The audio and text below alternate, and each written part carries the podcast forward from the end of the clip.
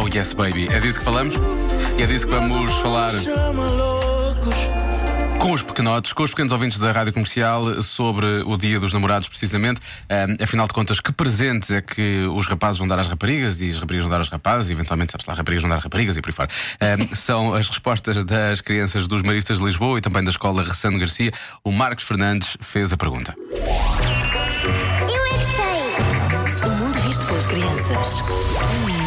Dia de namorados. Eu não tenho uma namorada. Eu não quero. Eu tenho, eu tenho, eu tenho. Eu tenho, eu tenho. Eu Vocês vão dar alguma prenda aos vossos namorados? Não, não, não, não. Não há. Um carro para conduzir.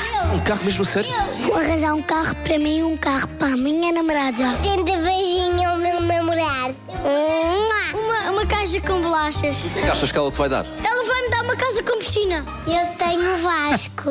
Eu vou oferecer flores. Flores? Ele gosta de flores? Ah, não sei. Eu já dei um beijinho na boca da minha mãe. Um chocolatinho para mim. Para ti? Para mim e para ele. Eu já fui namorado de- dela, mas já, já acabei com ela. Acabaram bem? Ficaste chateado? Está Tá bem. Sim, ontem é que nós éramos namorados, depois acabámos. Tu vais dar alguma prenda à tua namorada? Ah, é um anel. Pedi-la em casamento. Queres ficar com ela para sempre?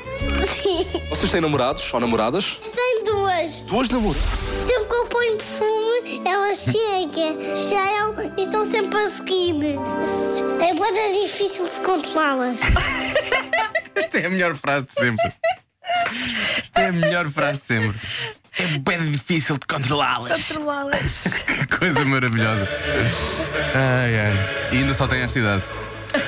Vai ser difícil a vida toda, é o que eu tenho para dizer, caro, muito caro complicado. pequeno amigo. Sim, sim. Habitua-te.